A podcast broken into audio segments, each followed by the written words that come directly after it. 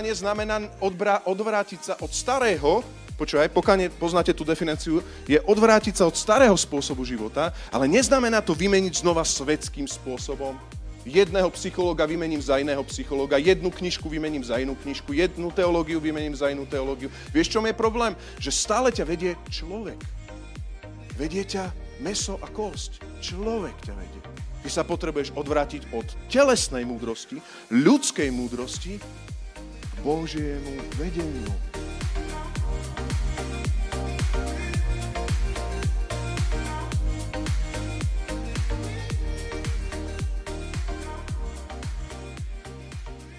Na začiatok sa chcem spýtať otázku. Či si uvedomuješ, že Pán chce hovoriť svojej cirkvi? Pán chce aj dnes hovoriť svojej cirkvi. Pán chce aj dnes hovoriť, a nie hocičo, ale chce hovoriť čerstvé slovo do tvojej situácie. Pretože Boh vidí tvoje srdce, má konkrétny názor pre tvoju situáciu a zároveň jeho motív je dať ti budúcnosť a nádej. Jeho motív je dobrý s tebou. To znamená, že on ťa chce občerstviť jeho slovom, potiahnuť jeho slovom do jeho veci aj v takomto období, ako máme aj teraz počas pandemických nediel. Kto ho hľadá, ten ho nachádza. Božie slovo hovorí, že, že ak hľadáme Boha, dá sa nám nájsť. Amen? A zároveň sa chcem spýtať, že, že či máš takýto postoj, že sa dokážeš v niektoré dni, v niektoré momenty utíšiť a nechať veci len tak. Som presvedčený o tom, že keď sme mali bohoslúžby teraz virtuálne, napríklad cez Zoom, že toto bola naozaj taká príležitosť a výzva pre každého jedného z nás. Možno pre mňa to bolo svojím spôsobom jednoduchšie, lebo keď kážete, tak tú pozornosť už máte hneď garantovanú. Hej, nemôžete variť vtedy. Ale na druhú stranu, je to, bola to taká skúška správnosti, či si dokážem v týždni nájsť sústredený čas na to, aby Duch Boží hovoril do môjho života aktuálne posolstvo. Akým nastavením si si dneska zapol uh, toto vysielanie? Je to také, že si ja musíš prihlásiť? Je to také, že musí ťa niekto vidieť, aby si tam bol online a bol si nejako prihlásený?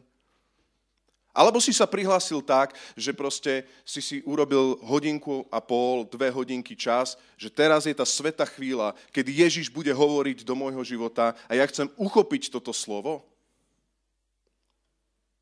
Pravda je len jedna a chcem sa spýtať, naozaj tak sebakriticky, aby sme sa teraz zastavili. A ja nechcem vytvoriť nejaký frust. Ja chcem vytvoriť teraz vieru na budúcnosť. Ak v minulosti to bolo tak, že proste si, si tam bol len prihlásený a vôbec si nevedel, čo Pán Boh hovorí, nechaj to tak, Božia milosť to už prikrie. Môžeš si to pozrieť vo videoarchíve napríklad, ale Božia milosť to aj tak prikrie, na tom to není postavené. Ale chcem ti povedať, aby dneska si už inak fungoval a aby si zajtra a ďalšie nedele napríklad, keď hovorím teraz o nedelách, úplne inak fungoval. Očakávajme na Božie slovo, vážme si Božie slovo, pripravujme sa počuť Božie slovo, volajme a modlíme sa za Božie slovo. Každé jedno Božie slovo, ktoré sa stáva rémou, je dar od Boha pre nás a potrebujeme ho preto, aby sme dokázali prežiť v takýchto časoch nie z ľudských zdrojov, ale z tých Božích. Amen? Ja nepotrebujem v tomto období prežívať zo svojich zdrojov, ja potrebujem zmocnenie a zdroj od Boha živého. Zdroj tej čerstvej vody, po ktorej sa nikdy nevysme, nevy, nevyžízním, nevysmednem. Ja potrebujem občerstvenie na každý deň, pretože áno, na začiatku, keď som išiel do, tejto pandemick- do tohto pandemického obdobia, povedal som si, no, zatnem zuby, týždeň vydržím, no, dva týždne vydržím. To dokážem aj v ľudskej sile, ale čo teraz pol rok, rok? Zistil si, že potrebujeme hĺbší zdroj? Ja som to zistil. Že naše zdroje vysychajú, že už aj naše hobby vybledne, že naše prechádzky v lese už zrazu nie sú originálne, že zrazu možno aj ten Facebook, alebo ja neviem, počítačová hra, alebo ja neviem, čo je tvoja, tvoje hobby proste, a myslím to pri všetkej teraz počestnosti, zrazu to vybledne a príde tam jedna veľká nuda a zrazu zistíš, že konzum ťa nedokáže preniesť cez ťažké obdobia. Amen. Konzum nás nevie tak zasítiť, že by sme zabudli na tie veci, ktoré sa deje. Ale Ježiš je ten, ktorý nás prenáša a Ježiš je ten, ktorý nás neopúšťa a Ježiš je ten, ktorý hovorí k tebe.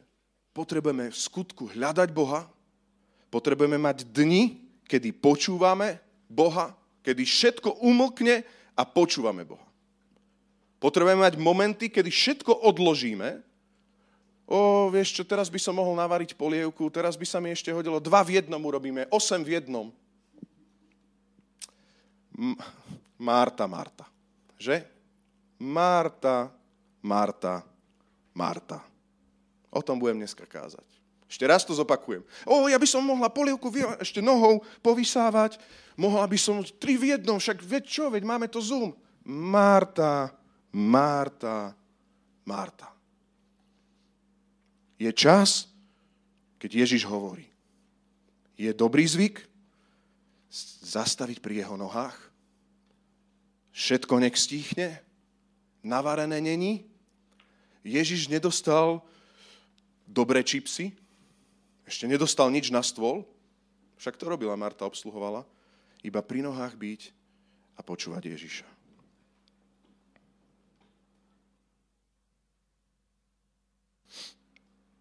Máme rozličné obdobia. A na začiatok by som bol rád, keby sme prečítali text z Kazateľa tretia kapitola. Dneska budem mať viacej textov, dobre? Z Kazateľa tretia kapitola. Ja som dneska, dneska nazval dnešnú kázeň V zajati vlastného kresťanstva. V zajati vlastného kresťanstva. Kazateľ tretia kapitola od prvého verša po deviaty budeme čítať. Kazateľ tri, jedna, deväť na úvod. Všetko má určenú chvíľu a každá záležitosť pod nebom má vhodný čas. Je čas narodiť sa a čas zomrieť, čas sadiť a čas vytrhať zasadené. Je čas zabíjať a čas liečiť, čas rúcať a čas stavať, čas plakať a čas smiať sa, čas žialiť a čas tancovať. Čas rozhadzovať kamene a čas zbierať kamene. Čas objímať a čas zanechať objímanie. Čas hľadať a čas strácať. Čas uschovávať a čas odchádzať, odhadzovať. Čas strhať a čas, čas zošívať. Čas mlčať a čas hovoriť. Čas milovať a čas nenávidieť. Čas vojny a čas mieru. Aký trvalý zisk zostane pracujúcemu z toho, s čím sa namáha? Všetko má určenú chvíľu. Každá záležitosť pod nebom má vhodný čas. Všetko má určenú chvíľu. My nemôžeme proste zobrať, a o tom by som dneska chcel kázať, kresťanstvo do svojej ruky. Zajati vlastného kresťanstva znamená, že si vytiahneme nejaké konkrétne veci, napríklad state z pasáže, a urobíme z toho nejakú rutinu. A napríklad zoberieme si len jednu stať z pasáže, ktorá je sto percent pravdou pre nás. Ale ja ti chcem povedať, že existujú rôzne časy. Existuje ten, ktorý cez Božie slovo ťa chce prorocky viesť. Existuje réma Božieho slova a my nemôžeme proste žiť kresťanstvo tak, že ho držíme vo vlastných rukách. Ani cirkev nedržíme vo vlastnej ruke. Vzťah s Bohom nedržíme vo vlastnej ruke. Božie slovo nedržíme vo vlastnej ruke. To je starozmluvný kontext, ktorý máme, pretože v starej zmluve, priatelia, viete o tom, že Duch Boží nebol na každom prítomný. Bol na prorokoch, kňazoch a králoch. To znamenalo, že ak izraelský ľud chcel vedieť, aký je čas pre Izrael, teraz počúvaj dobre, aký čas je pre Izrael, tak oni potrebovali počuť prorocký hlas od proroka, ktorý sa nespreneveril. Lebo ešte aj to bolo možné. A tento prorok mal tú, ten mandát z Ducha Božieho, ktorý bol na ňom, ktorým bol pomazaný, priniesť tú totálnu rému do toho ľudu. A mohol tam prísť, je čas, poďte zaujať zem. Je čas, poďte do púšte. Je čas, urobte to a to. Toho je plná celá stará zmluva. To je tá stará zmluva, ktorú dneska čítame. A písmo, apoštol Pavel to v Korinťanom nazýva, to je tá litera. To sú tie písmená, ktoré sme mali, pretože tí ľudia, jediné, čo mali, bolo to, čo prorok nadiktoval. A oni uverili, že to, čo prorok nadiktoval a hovoril, tak to bol ten čas, ktorý oni majú zobrať. To bol ten aha moment, to bola ako to nazvať? To bol presne ten aktuálny čas. To bolo to aktuálne slovo. Nie včerajšie, ale dnešné aktuálne. Ale priatelia, dneska sme v novej zmluve a Ježiš Kristus prišiel nás povolať do zákona ducha. V druhej Korinským tri, môžeme si to nalistovať, znova vytiahnem, budem mať viacej textov. druhá Korinským tri, sedemnásť, osemnásť sa už hovorí, čo dneska žijeme v novej zmluve, priatelia. A tam sa píše, že Pán je duch. A kde je Pánov duch? Vidíte, vyliatý duch. Kde je Pánov duch? Tam je sloboda.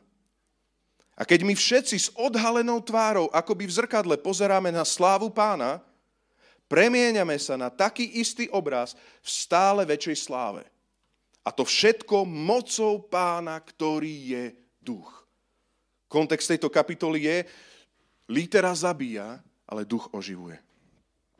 A ja ti chcem povedať, že dneska žijeme také kresťanstvo, priateľu, to kresťanstvo není zúmko, to kresťanstvo je o tom, že duch Pánov ti niečo hovorí, že duch Pánov ťa, ti dáva slobodu, že duch Pánov, keď pozeráš, ti zjavuje slávu Pána. To je verš osemnásť. A keď pozeráš na túto slávu Pána, keď pozeráš na Krista, to je tá sláva, sláva Pána, tak zistíš, že sa premieňaš na taký ob, istý obraz Ježiša Krista. Zažívaš to? Skrze slobodu, ktorú ti dáva Pánov duch. Zažívaš to? Pozeráme sa na slávu Pána. Zažívaš v svojom kresťanstve, že, že vnímaš Ježiša nie v písmenách, ale vnímaš ho v duchu, uctievaš ho v duchu a v pravde. Nová zmluva, vnímaš prítomného, vzkrieseného v duchu, na zoomku, ale v duchu, skrze slovo. A prichádza tam sloboda, že to slovo prechádza do teba, tá réma prechádza do teba a ty sa pozeráš na slávu Pána s odhalenou tvárou, akoby v zrkadle skrze Krista a premieňaš sa na taký istý obraz v sláve, väčšej sláve. A teraz počúvaj, ako sa to deje. Literou, kázňou, motivačným blogom. A to všetko mocou Pána, ktorý je duch. Duch veje tam, kde chce. Robí to, čo chce. Ak neoživí Pánov duch, zabíja nás litera. Pretože litera zabíja a duch oživuje. A my dneska potrebujeme vedieť na začiatku, že my sme v zajati nie vlastného kresťanstva. V zajati vlastného kresťanstva znamená, že si zobereš svoje biblické texty, svoje biblické výklady, svoje veršíky a ty sám sa staneš namiesto ducha, a sám používaš tieto veršíky. A tak ja v nedeľu nemusím chodiť do zboru, lebo ja môžem kedykoľvek byť s Pánom. A ja, a ja kedykoľvek môžem urobiť toto. A ja budem robiť evangelizáciu vtedy, keď Pán Boh chce robiť pastoráciu. Počúvaj, počúvaj, počúvaj, počúvaj. Všimol si si, že Biblia si niekedy protirečí? Prečo? Prečo si niekedy Biblia zdanlivo protirečí? Pretože tu je kormidlo časnosti. Je tu kormidlo, ktoré patrí jednému. To je Svätému duchu, skrze Ježiša Krista. On kormidluje cirkev, on je hlavou cirkvi, on je hlavou tvojho života. Už nežiješ ty, ale žije v tebe Kristus a chcem ti povedať, žije v tebe Kristus. Vedie teba Kristus. Nekormidlujme veci, neberme si veršiky ako chceme, nekormidlujme si akokoľvek chceme, lebo zostávame, hoď máme novú zmluvu, zostávame rovnako v litere. Čo sme čítali v kazateľovi? Čo sme čítali v kazateľovi? Všetko má určenú chvíľu. A každá záležitosť pod nebom má svoj vhodný čas. Je čas narodiť sa, čas zomrieť, a čas sadiť a čas vytrhať zasadené. Čas objímať a čas zanechať objímanie. Ja sa pýtam. Čas hľadať a čas strácať, čas uschovávať a čas odhadzovať. Čas mlčať a čas hovoriť. Keď Boh hovorí, Marta, Marta, mlčať a počúvať. Aký čas Pán Boh chce dávať, keď napríklad počuješ kázeň v nedeľu? Aký čas to je? Aký čas dneska Boh má pre tvoju rodinu, pre tvoj život? Aký čas Boh má? Vieš o tom, že Rasto na to nemá sto percent odpoveď, ale ak ti toto stačí, dobre, nemá. Ale nech ti bázen zbuduje to, že je tu niekto, kto riadi kormidlo. A to je Pán, ktorý je živý a ktorý ti vyťahne z toho textu rému do tvojho života. Ale ja nemusím, ja nemusím, je tu iný text, halo, je tu iný text. V litere alebo v duchu teraz rozprávaš. Je tu ale iný text, iný text. Nie, nie, nie, nie. V litere alebo v duchu hovoríš.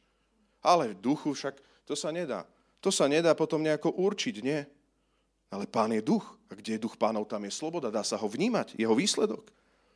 A ty zrazu s odhalenou tvárou, akoby v zrkadle pozeráš na slávu Pána. Zrazu, ak si v duchu, zistíš, že ty sa stretávaš so slávou Pána. Tvoje kresťanstvo není, že pol rok Pána nevidíš v textoch, že Ježiša nevidíš v textoch, v modlitbe, nikde nevidíš Pánovu slavu. Ty pozeráš do tej nového, novej zmluvy a zrazu ťa tá nová zmluva oslobodzuje, nezväzuje, oslobodzuje ťa a tak, že sa premieňaš na taký istý obraz. Nie lepšieho rastia, nie lepšieho, daj si tam svoje meno, na obraz Krista v sláve.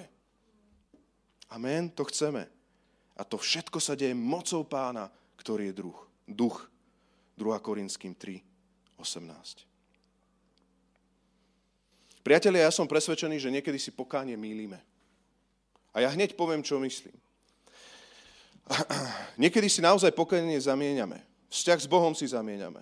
Začíname meniť extrém extrémom. Ja ti chcem povedať, pokánie nie je meniť extrém extrémom. Pokánie nie je to, že Boh ti ukáže, že si workoholik. Haló, Rasťo, ty máš hriech workoholizmu. A teraz ja urobím pokánie a som lenivec. Alebo si bol totálny zákonník, totálny zákonník si bol a tvoje pokánie je, že si liberálne viazaný. Alebo že si bol vychovávaný prísne a tak teraz vychovávaš úplne, že benevolentne, úplne, že proste úplne. Ale, že, alebo že si bol doma, sed stále doma a teraz pokánie ti ukazuje, že si neviazaný, ja som neviazaný cestovateľ, ja som Krištof Kolumbus. Pokánie není také, že si bol diskotékový, oný vymetáč a to si bol kedysi a teraz si taký, že si nepustíš ani vážnu hudbu. To si nemôžeš pustiť ani vážnu hudbu. A čo žalmy napríklad? A my toto niekedy tak urobíme. Boh nás usvedčí z workoholizmu, Boh nás usvedčí z lenivosti. A teraz my spravíme, no bol som workoholik, tak ja som teraz dva roky lenivec. Lenivec vždy bude lenivcom a workoholik bude vždy workoholikom. Boh má rému pre teba a hovorí, buď v strede, prosím ťa. Zákonník vždy bude zákonníkom a liberál vždy bude liberálom, ale duch hovorí, počúvaj, keď ma budeš nasledovať, budeš vyvážený, prosím ťa. My sa musíme vyvážiť. Pokánie znamená odbrá, odvrátiť sa od starého, počúvaj, pokánie, poznáte tú definíciu, je odvrátiť sa od starého spôsobu života, ale neznamená to vymeniť znova svetským spôsobom. Jedného psychológa vymením za iného psychológa, jednu knižku vymením za inú knižku, jednu teológiu vymením za inú teológiu. Vieš, čom je problém? Že stále ťa vedie človek. Vedie ťa meso a kosť. Človek ťa vedie. Ty sa potrebuješ odvrátiť od telesnej múdrosti, ľudskej múdrosti k Božiemu vedeniu. My sme služobníci nového ducha, lebo litera zabíja rovnako.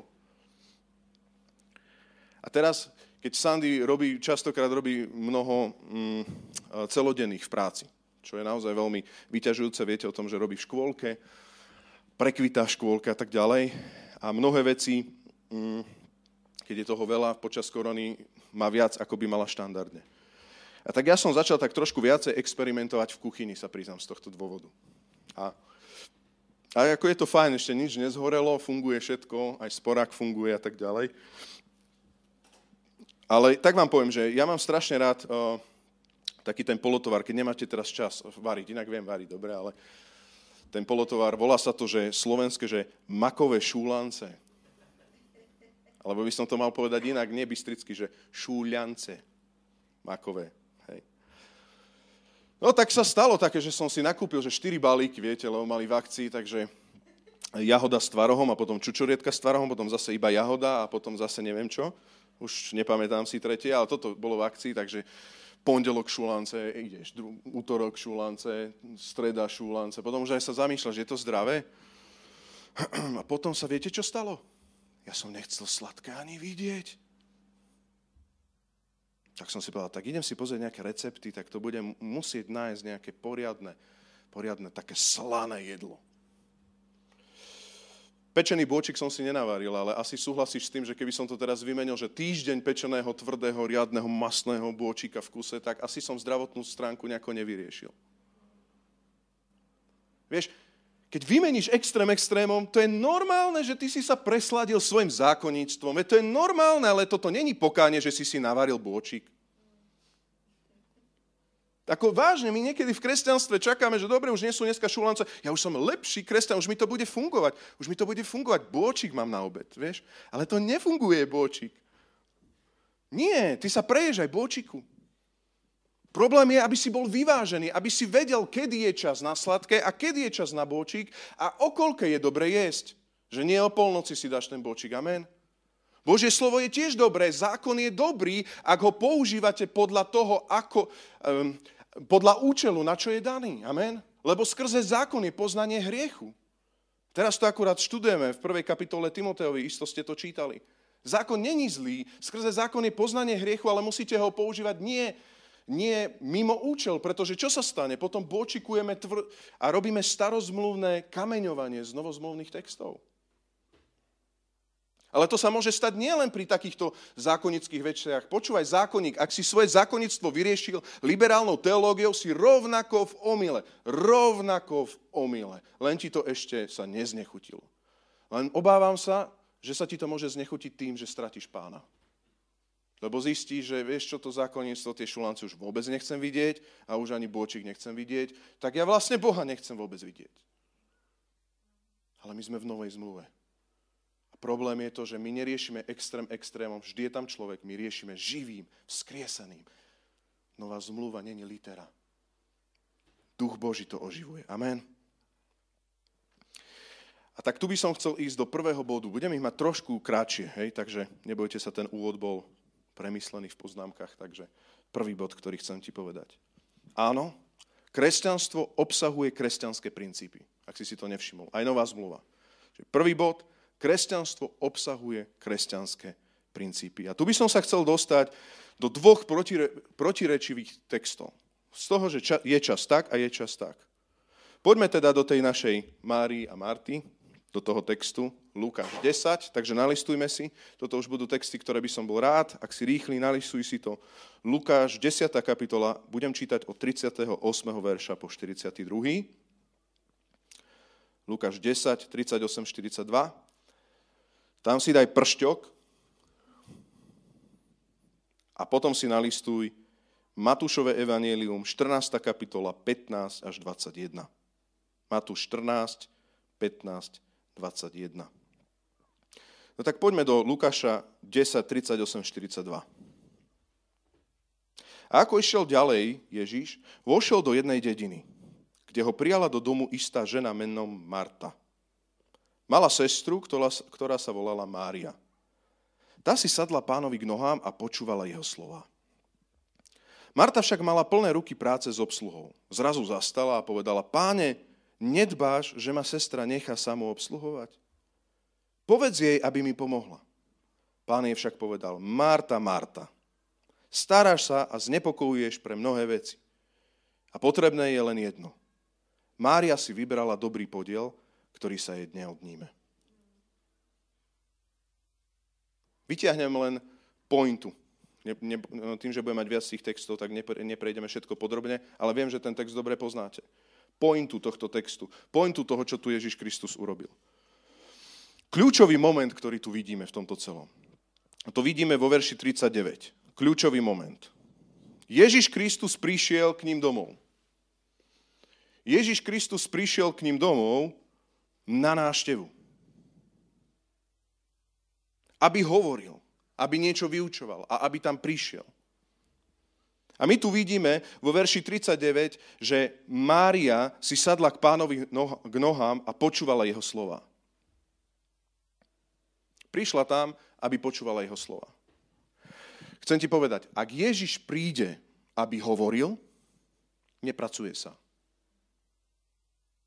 Ak Ježiš príde, a vieme o tom, že je čas napríklad komórky, keď hovorím z toho kazateľa, že je čas to, je čas to, je čas to. Je čas byť s pánom sám. Je čas, keď Ježiš príde a ty vo vnútri vnímaš, že proste fúha, že ťahá ma do modlitby alebo ťahá ma prečítať si nejaké veci. Ja viem o tom, že to prežívate, že to není niečo, iba čo ja prežívam, lebo Duch Boží to takéto veci robí, že nás ťahá k sebe bližšie, keď chce niečo hovoriť. Počúvaj, kresťanstvo obsahuje takýto princíp. Princíp, keď, princíp nemakaj, nepracuj. Princíp, keď pracuješ rutinu, je to zlé. Princíp, zastav sa. Na začiatku som hovoril, že je to dobrý zvyk. Napríklad nedeľná bohoslužba je normálne, to není zákonický a zlý, zís, zlý zvyk. To je úplne normálny zvyk, ale nie preto, že musím. To je hriech, s tým súhlasím, o tom nehovorím. Ale preto, že normálne sa utíšim, Boh ide hovoriť. A modlím sa, aby hovoril. A keď nehovorí, tak v pondelok zase môžeš ísť do komórky. Je čas, kedy proste Ježiš hovorí a vtedy je čas mlčať a nerobiť nič. Vtedy je čas vypnúť sporák, obrazne povedané. Pozdravím všetkých, ktorí varíte. Nič zlom, mám vás rád, nech polievka vyjde. Ale chcem povedať to tak teraz ilustračne. Ale som presvedčený, že je dobrý zvyk taký, že proste nerobíš nič, keď Ježiš ide hovoriť.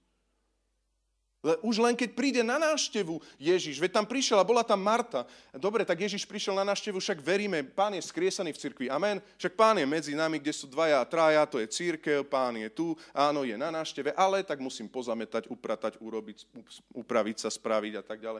Nie, nie, nie, nie, vtedy zastavíme, uctievame a počúvame. Ježiš ide hovoriť.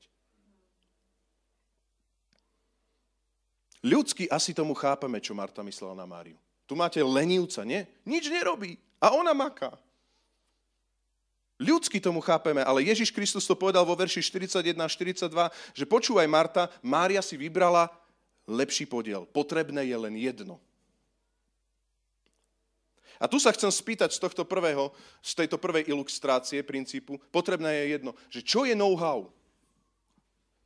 Sleduj to so mnou, naozaj počúvaj, čo je know-how? Lenivosť. Know-how je, že vytiahneme z tohto textu lenivosť a posvetíme lenivosť. Že vytiahneme lenivosť a povieme, že to je sveté, lebo vieš však Marta, Mária, ja som lenivý. Príde brat za tebou a povie, počúvaj, si lenivý. Napríklad, no, Sandy, si lenivá. A ona mi povie, veď, ale ja som Mária. Ale počúvaj, ale hovorí teraz k tebe Ježiš. Je čas, kedy máš sadiť a je čas, kedy nemáš sadiť. Je čas, kedy máš počúvať a je čas, kedy máš robiť. Držíš kresťanstvo vo svojej ruke? Zakrývaš pokánie, ktoré ti Duch Boží ukazuje, že počúvaj lenivec, urob pokánie, choď k mravcovi leňochu, poznáš ten text, urob pokánie, proste naozaj teraz, teraz nemáš sa zastaviť. Zakrývaš tú nahotu iným textom? Na druhú stranu, ja viem, že ten text hovorí pre workoholikov, ale dneska naschvál kážem opačne, ako sa to zvykne, lebo chcem poukázať na niečo iné. Naozaj chcem poukázať na niečo iné. Druhý text zase bude to vyvažovať, nebojte sa. Ale tento text nemá, počúvajte, tento text Ježiš tu nedal do písma na to, aby si lenivci ospravedlnili lenivosť. Haló, lenivosť vždy bude hriech lenivosti. Ale je to preto, aby si ty vedel, že je čas, je skutočný čas, kedy Ježiš ide do tvojej intimity, navštívi ťa, hovorí, počuj, nemusia byť pripravené koláče, nič, nemusíš mať najlepšiu komórku s dobrým kobercom, kde sa klačí, nemusíš mať zapnuté cédečko s najlepšími chválami v tvojej komórke. No jednoducho nemusíš mať, ty, ty počúvaj Pána, hlas jeho slova. Keď hovorí, nechaj všetko. Či si pastor, služobník, stafák, nechaj všetko. Čiže know-how není lenivosť, ale know-how je, že keď hovorí, neslúž. Keď hovorí, zastav sa a keď hovorí, počúvaj. Poďme teda, čo máte pršťok, Matúš štrnásť, pätnásť, dvadsaťjeden. Predstavte si, že Ježiš Kristus mal výzvu a má príbeh, že makaj. To môže? Však tu už kázal, že nemakaj.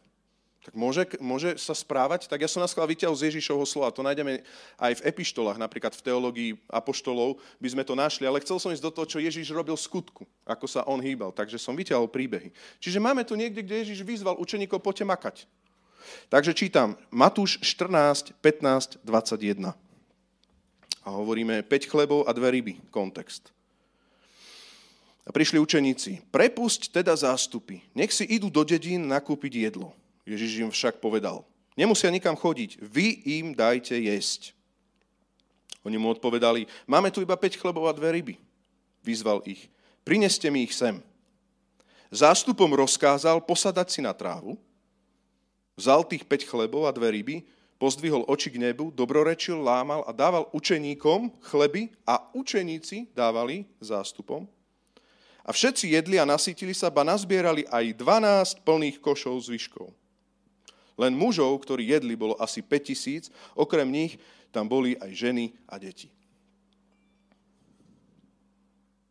Vidíte, príde niekedy čas, kedy Ježiš Kristus tým, lebo my sme naozaj, že to som na úvode hovoril, že v Novej zmluve, to znamená, Boh sa rovnako hýbe, čiže príde čas, kedy okolo Ježiša Krista príde potreba päťtisíc ľudí. päťtisíc ľudí. Koho si bude chcieť použiť na túto potrebu? Koho? Učeníkov.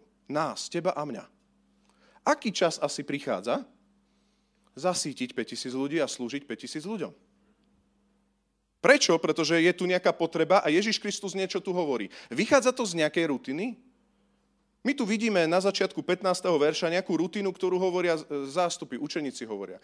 Z iného aj synoptického evanjelia. Nechcem ísť teraz do toho, lebo pre krátkosť času, ale viete o tom, aj na tomto mieste sme to kázali, že prišli učeníci k Ježišovi a hovorili, že vieš čo, Ježišu, už je to dlhé, dlho, to, to, tak pôjdeme do okolitých miest a mestečiek, nakúpime im tam jedlo, alebo povedz, aby oni išli tam. Čiže áno, je tu nejaká rutina. Vidíte, toto sú presne tie veci, ktoré sú ešte z nás a rovnako nie sú dobré. Ježiš na to nereagoval, nekomentuje túto rutinu. Ale počúvaj, znova Ježiš sa prejavil. Tu je tá réma. Tu je to aktuálne. Ježiš sa prejavil a tu vidíme, povedal, vy im dáte jesť. Čiže ja teraz hovorím inštrukciu. Vy im dáte jesť. A keď Ježiš Kristus povie, že vy im dáte jesť, tak čo sa robí? Počúva sa? Je čas čo? Počúvať? Pri nohách? Viete si predstaviť, že Ježiš Kristus hovorí, vy im dáte jesť a apoštol Peter, vy im dáte jesť a apoštol Peter, že do tureckého sedu. Mm-hmm. My, áno, áno, my im dáte jesť. Ja to teraz, počkaj Ježiš, už to cítim. Už mi to dochádza. Ja dám jesť. A teraz päťtisíc ľudí naokolo.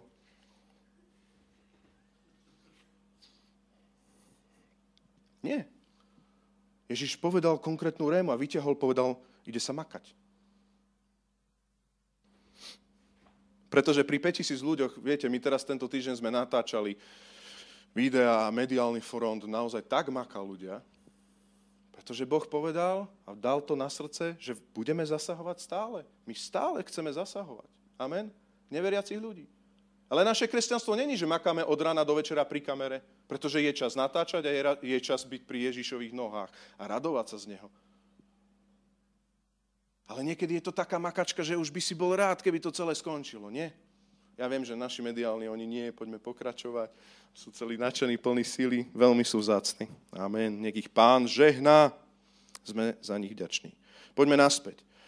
Takže vyzval ich a Ježiš zrazu prichádza a, a ja sa pýtam, či Ježiš, počúvaj ma, kresťan, teraz hovorím k tebe skrze tento text. Sú momenty, kedy ti Ježiš ťa vyzval a povedal, ty ideš dávať jesť, ty ideš robiť skupinku, ty sa ideš navštíviť, ty ideš zavolať, ty ideš spraviť niečo. Už som ti to povedal na stíšení, už si počul moju indíciu, povedal. V devätnástom verši dokonca rozkazuje posadať si na trávu celému zástupu. Je čas, podľa kazateľom, čo som hovoril, že sú rôzne časy, je čas, keď Ježiš dáva inštrukcie. Môžeme to spolu povedať? Je čas, keď Ježiš dáva inštrukcie. A vtedy je čo potrebné len jedno. Čo je ten dobrý podiel? Poslúchnuť. Keď povie, vy im dáte jesť, je dobré nikam nechodiť. Keď povie, prineste mi dve, dve ryby, päť chlebov a dve ryby, vtedy je potrebné len jedno. Priniesť ich. A keď povie, posadajte si do trávy, tak vtedy je čo potrebné? Len jedno. Sadnúť si na trávu. To vidíte v tom verši, v tých veršoch. Takže aké je know-how? Aké je know-how znova? Workoholizmus. Môžeme tento text použiť na to, že počúvajte, vy, ktorí ste už naozaj, že pred vyhorením workoholici, tak Pán Ježiš, používam tento text a hovorím, pridávam, ešte viac makajte, príde to. Poďte naozaj, bývate v dvanásť poschodovom paneláku, každý, choďte a noste nákupy týmto ľuďom. Ale počúvajte, každý deň dvakrát. Nie. Ty musíš cítiť ten hlas Svätého Ducha, ktorý hovorí, pozri, tam je jedna rodina a nakúp jej. je teraz čas, teraz, ale ja mám modlitby. Nie, nie, nie, nie. Buď ako milosrdný Samaritán. Nie je jedno, že ideš niekde na modlitby. Teraz je tu zranený a ideš. Prečo? A teraz ty prídeš a povieš, ja čítam v knižke, ja už nie som dneska zákonník, ja už som urobil pokánie, Ježiš, ja už som liberál, už nemusím, ja už si to vykladám po svojom. Nie, nie, nie. Božie slovo vždy bude Božím slovom a vždycky Božie slovo bude služba ducha novej zmluvy a nie litery. Vždycky. A to kormidlo nepatrí nám. Kormidlo patrí jednému, ktorý nás vedie. Amen? Čiže zhrnúť tento bod chcem povedať. Áno, kresťanstvo obsahuje kresťanské princípy. Máš tam nemakaj, máš tam makaj. Kto rozhoduje? Nie, nie je tvoja rutina lenivosti a workoholizmu, ale rozhoduje živý vzkriesaný Kristus. Kedy je aký čas? Druhý bod bude taký vtipný, poviem to. Ja som to nazval, že keď vlastné kresťanstvo si biblicky zakotvil, si si po svojom biblicky zakotvil. Takže, keď si si vlastné kresťanstvo, to není to biblické, novozmluvné, si si ty biblicky zakotvil. Takže použijem tieto isté texty, dobre? Priatelia, tak teraz trošku počúvajte, bude to trošku... Myslím, že humorné, ale predstavte si to. Dobre. Budem vykladať tieto dva texty. Marta a Mária a, preme- a tých päť chlebov a dve ryby. Ale použijem to výkladom dvadsiateho prvého storočia, kresťanov, ktorí si to môžu zobrať po svojom. Takže, máme tu Ježiša, zástup, hladný, vyučuje a tak ďalej. A tam sa zrazu ocitne Marta a Mária v tomto príbehu. Už tam nie sú učeníci, ale ocitne sa tam Marta a Mária. My niekedy však robíme tie gunže z Božieho textu, takže my si vlastne, my nepripustíme, že tak čítame ten verš. My to nepripustíme, my sme duchovní, my to vidíme, že to tam není, hej, že raz to neblbní, ale my sa tak výkladom správame. Hej? My sa vlastne tak výkladom správame. Takže chcem poukázať na ten výklad, ako sa správame. Takže teraz prišiel Ježiš, je tu veľká potreba, prebudenie a tak ďalej. Ježiš chce zasítiť zástup, lebo vidí, že sú hladní. A teraz priskočí Marta a Mária. A teraz Mária by bola tá, ktorá by čo urobila? Počúvam vás? Nie? Čo by urobila Mária? Čo by urobila Mária? Skúste, mám tu pár ľudí, tak... Počúvala by, že? Ježišu, ideme ťa počúvať. Uh-huh, to som už ukazoval, aký ten extrém je tu. Čo by urobila Marta? Išla by nakúpiť a bežala by, že? Myslíte si, že by Ježiš Kristus pochválil lepší podiel Márie na tomto mieste? Prečo? Pretože Ježiš hovoril niečo iné ako v jej dome. Len preto. Potrebné je len jedno. Vybrať si podiel, že ťa Ježiš vedie. Že ťa Ježiš vedie. To je potrebné to, čo si máš vybrať. Teraz poďme, že Ježiš Kristus príde, príde k tebe na návštevu. Je čas nedeľnej bohoslužby napríklad. A pán ti chce niečo povedať, alebo tvoje komórky napríklad. Tam dajme učeníkov do toho. A teraz tam nabehne a Ježiš Kristus chce tebe niečo hovoriť. Tebe niečo osobné chce hovoriť. Naozaj prehovoriť k tebe. A teraz tu máme učeníkov a dav ľudí. Takže učeníci by čo robili? Zbierali by ryby, navarili by, robili by lososa, nosili by to tam. Proste. A dav ľudí by čo robil? Potreboval by ďalšie slova Krista, Rému. Všimni si, že dav sa nesťažoval na to, že je hladný. Dav bol sýty tým, že Ježiš vyučoval dav. Ale ako môžeme vyzdvihnúť dav ľudí? Veď to neboli obrátení ľudia, nie? To, to boli, nie, učeníci sú obrátení. Potrebné je len jedno. Vnímať to, čo Ježiš Kristus robí a byť toho súčasťou. Je čas sedieť a počúvať, a je čas konať a robiť. Tretí bod, ktorý by som tu chcel povedať, ale poviem tu ešte jednu, jeden skutočný príbeh z našich začiatkov nášho zboru. Priatelia, my sme zavolali, ja môžem povedať, že Milana Pressburgera, viem, že on sa nenahnevá, lebo on je super. Tak sme ho zavolali v tých začiatkoch, keď na bohoslužbách nás ledva bolo desať. A tak, a z toho, z tých desiatich som bol ja, Sandy a Jarko. Teraz Milan tam mal prísť, evangelizácia a tak ďalej. Ťažké chvály a všetko a tak. Pricestovali tam, prišli tam traja, takže zaplnili to na trinásť, ale no pozeráme o piatej a nič. A A my sme deň predtým hovorili, že pozývajte ľudí, mali sme, viete, plagátik na evangelizáciu, však evangelizácia, pozývali sme ľudí. Prídeme tam, počúvajte, naozaj doslovne. Tu sú svedkovia, tu sedia. Bol som tam ja, Sandy, Jarko, ktorý viedol chvály. A Milan a jeho hostia. Nikto. Nikto. Prázdne stoličky, nikto. To je akože... Ja viem, že sa potrebujem aj ja posvedcovať a tak ďalej, ale už obrátiť sa nepotrebujem. Hej. A teraz si zoberte, že tak telefonujeme, kde sú ľudia? Naši ľudia teraz. Hm? Kde sú naši evanjelisti? A oni prakticky, no ja, vieš čo, my sme na futbalovom ihrisku, no vieš, ja viem, no my tu teraz robíme veľkú Božiu misiu, veľkú evangelizáciu. A my sme povedali, počúvajte, ale príďte, však teraz sú bohoslúžby, tak doneste, keď už niekto prišiel, neprišiel, veď to ste mohli včera evangelizovať. Nie? Tu by som to chcel zastaviť, ako to dopadlo. Sme tu, nepohádali sme sa, ale bolo to celkom burlivé. No, aha. Je čas evangelizovať a je čas proste naozaj počúvať a vyučovať. Tretí bod, posledný, ktorý by som chcel povedať je, keď zrazu tvoje kresťanstvo nie je v tvojich rukách, ale je v jeho rukách. Skutočný kresťan je ním skutočne vedený. V Rímanom osem sa píše, a všetkých, ktorých vedie Duch Svätý, sú synovia Boží. Všetkých, ktorých vedie Svätý Duch, sú synovia Boží. Ale nalistujme si iný hlavný text, a to je v Jánovi desiata kapitola. Jan desať, toto si nájdeme. A tam by som bol rád, keby sme to čítali od... Poďme od dvadsiateho tretieho verša. Ján desať, dvadsaťtri. Ježiš sa prechádzal v chráme v Šalomúnovom stĺporadí, obstúpili ho Židia a povedali, dokedy nás chceš ešte držať v napätí? Ak si Mesiáš, povedz nám to otvorene. A Ježiš im odpovedal, povedal som vám a neveríte. Sú skutky, ktoré ja konám v mene svojho Otca, svedčia o mne. Ale vy neveríte, lebo nie ste z mojich oviec. A teraz, dôraz, moje ovce, čo tam čítate? Moje ovce počúvajú môj hlas. Ja ich poznám a oni ma nasledujú. A ja im dávam večný život a nezahynú na veky. Nik, nik mi ich nevytrhne z ruky. Môj Otec, ktorý mi ich dal, je väčší než všetci a nikto mi ich nemôže vytrhnúť z Otcovej ruky. Moje ovce, všimni si tam, že tam není napísané počuli môj hlas. Toto není otázka obrátenia. Naozaj vážne. Moje ovce počúvajú môj hlas.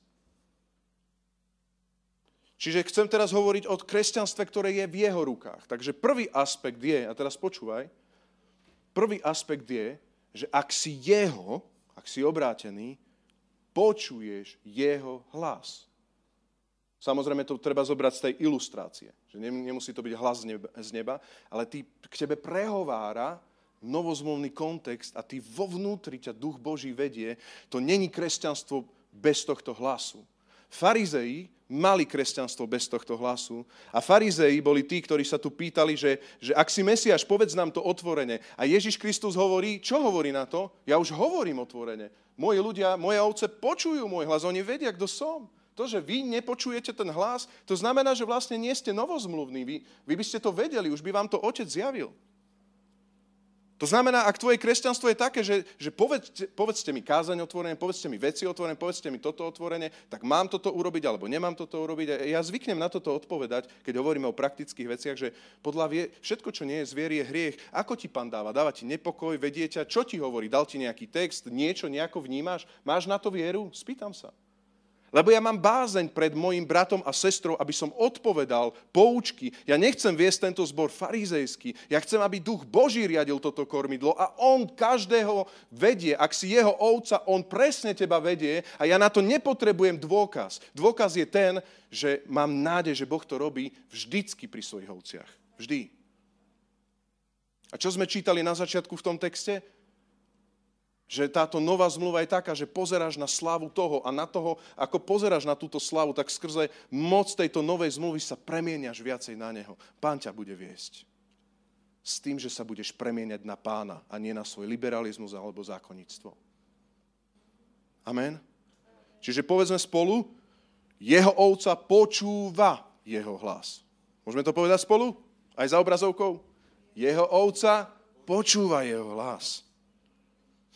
Počúva priebehový čas. Druhá vec tam je. A ja ich poznám. Novozmluvný kontext je vzťah úplne osobný. To není ten starozmluvný. A ja ich poznám cez proroka Izajáša. Poznám ich. Skrze Ježiša. Ježiš to vydobil. Ježiš to vydobil prečo? Zamyslel si sa niekedy, prečo to Ježiš vydobil? Lebo chce mať ten osobný vzťah. To není to, že my skúšame ten osobný vzťah. On ho chce mať. On nás chce poznať. A ja ich poznám. Pane, zjav nám to teraz. Vieš o tom, že si poznaný Bohom? Ak si jeho ovca, si poznaný Bohom. A teraz počúvaj ma, ešte, ešte vydrž chvíľku, počúvaj ma dobre. Prečo hovorí svoj hlas? Lebo ťa pozná a chce ťa dobre previesť. On k tebe neprehovára, pretože ťa skúša. On ti nerobí písomku a nerobí ti ani test. On k tebe hovorí preto, že ťa pozná a chce ti, verš dvadsaťosem, dať večný život. Preto k nám prehovára. Moje ovce počujú môj hlas a ja ich poznám a oni ma nasledujú. To znamená, že každá, teraz počuje, každá úprimná ovečka, ktorá patrí Ježišovi Kristovi, tá jeho, nie je odkázaná na vzduchoprázdno. Nie sme odkázaní na prázdne kresťanstvo. Nie sme odkázaní na múr štyroch stien.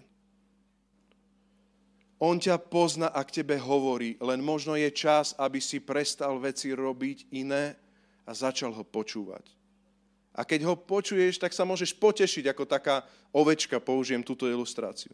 A povieš, Páne, ty si mi dal slovo, ty ma poznáš, ty mi to vieš povedať ušité na mieru, ja ťa nasledujem. Každý, kto chce Ježiša nasledovať, môže. Každý, ktorý chce Ježiša nasledovať, môže. Pretože Ježiš ukazuje smer. A nie len to.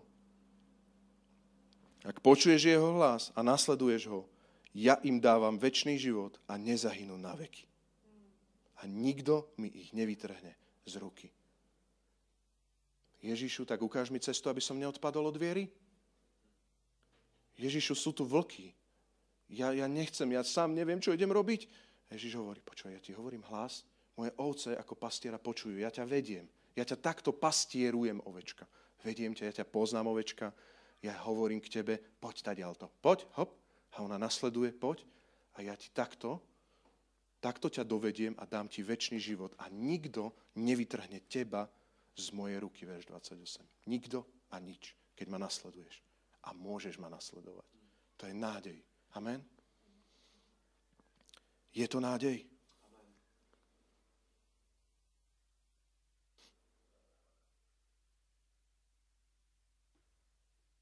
A tak na záver by som chcela, môžem poprosiť teraz, ak by mohli chváliť, či už prísť, a tú poslednú pieseň, ak by ste mohli dať. Je to cítiť všade okolo nás, lebo je to k téme.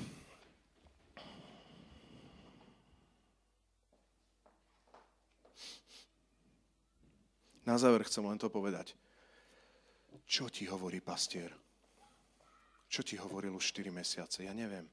A teraz fakt to neber ako výčitku. Ja, ja to beriem ako nádej. Je tam niekde ten hlas. On je tam. Vyhrab ho. Vyhrab ten hlas Ducha Svätého. On ťa neskúša. To znamená, keď sa pomýliš, nevadí. Práve si rozsúdil. Pomýlenie znamená rozsúdenie. Keď ti to zjavil a nenechal ťa v omyle, to znamená, že si len rozsúdil a ideš ďalej. Veď my sme ovečkami, nie sme tí pastieri. Prečo sa hráme na pastierov? Dôverujme jemu. Vyhrabávajme, skúšajme. Budeme hľadať jeho tvár, budeme skúšať, čo je správne. Čo ti hovoril? Zastav sa. Nazval ťa Martou? Že už proste naozaj si stratil komórky úplne, ako to je ti úplne cudzie, už si si vytiahol, vymenil si a povedal si, no bol som zákonník, tak som urobil pokánie, som dneska liberál, ja nemusím ani čítať, však prečítam knihu, však to je stíšenie. Nie, nie, nie, nemeň extrém extrému. On je medzi a ja rozumiem, že ti starý extrém zákonníctva nefungoval, brat, sestra. Chápem to, ono nefunguje. Ale ani šúlance, ani bôčik nie sú v poriadku. Treba to miešať. Je čas na to a je čas na to. Jeden má kormidlo. Zastav sa a prestan slúžiť bez toho. Keď Ježiš hovorí a vyučuje. A teraz chcem prehovoriť aj k nášmu zboru. Ja som veľmi rád, veľmi som rád, že aj stredy synchronizácie, aj nedele. Na Zoomku sme sa naozaj drvivá väčšina prihlasovali. Som sa teraz rozprával aj s kazateľmi a pastormi iných zborov. Niekde to naozaj úplne že zaniklo. Nech Pán im dá milosť a nech sa to vráti späť, lebo je to vždy Božia milosť. V tomto zmysle som rád, že sme boli prihlásení. Ale chcem sa spýtať. Hľadali sme jeho tvár a počúvali sme naozaj každé jeho slovo. Možno odpovedie áno. Amen. Podrž to ďalej. Je čas počúvať, keď on hovorí. A potom je čas, kedy potrebuješ slúžiť. Obratia sa ľudia. Možno päťtisíc keby. Môže ťa Boh proste osloviť. Ty im dáš jesť? Ale ja nie som na plný úväzok, to raz ťa vilo. Ty si jeho povolal. Nie. Vôbec nie. Vôbec nie. A jednak na plný úväzok je rela- relatívne. Ale tu chcem len to povedať. Pre nás je privilegium a pre nás je hlavné, že to robíme na jeho povolanie. A Ježiš nepovoláva dvoch guruov. Ježiš povoláva svojich učeníkov, množné číslo. Vy im dáte jesť, my im dáme jesť. A som si istý, že bude potrebné aj tvoju službu. Ale počúvaj, tú službu podľa jeho nápadu. Nie zase, že si to vyberiem sám. Podľa jeho nápadu. Lebo my sme služobníci novej zmluvy. Amen. Nech sa nestane, že sa obrátia tu ľudia a ty povieš, že si sa išiel modliť.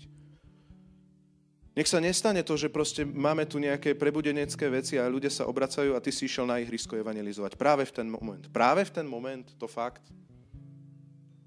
Nemá týždeň sedem dní v týždni a dvadsaťštyri hodín.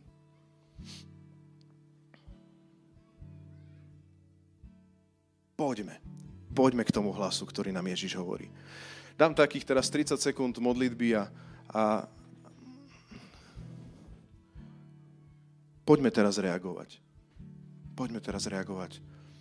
Dá sa to aj za obrazovkou. Poďme teraz reagovať. Možno, ak to pozeráte viacerí, tak možno tebe presne hovorí opak to, čo tvojmu susedovi. Ale dôležité je, čo pastier hovorí tebe, ovečka, tebe. To znamená, ak máte paradox vo svojej skupine, tak platia paradoxy.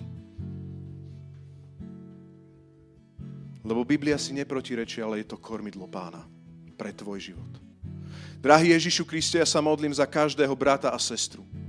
Ja sa modlím, Pane Ježišu Kriste, aby si viedol naše životy. Ďakujem ti za to, že ty chceš prehovárať k nám, že nás nenechávaš vo vzduchoprázdne a že nás vedieš ako svoje ovečky, ako svoj ľud, ako dobrý pastier. A tak ja sa modlím, Páne, aby si nám odpustil, keď niekedy sme si premili ruky a povedali sme si, že a to nás unavuje, to si ideme inak. Páne, nie, tvoje slovo je vzácne. My chceme hľadať tvoje slovo, chceme vyhľadávať momenty, chceme vyhľadávať čas, keď ty hovoríš. Chceme sa tešiť z komôrok, chceme sa tešiť z kázni, chceme sa tešiť z toho, keď hovoríš, chceme si to vážiť ako Mária. A zároveň si chceme vážiť a hovoriť, že privilegium je nám slúžiť. Privilegium nám je, keď cez naše ruky zasycuješ zástupy.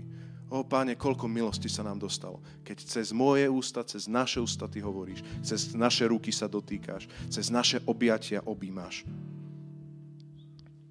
Koľko privilegiu sa nám dostalo. Ja sa modlím, nech tento zbor nie je naopak opačný, ale nech je to zbor novej zmluvy.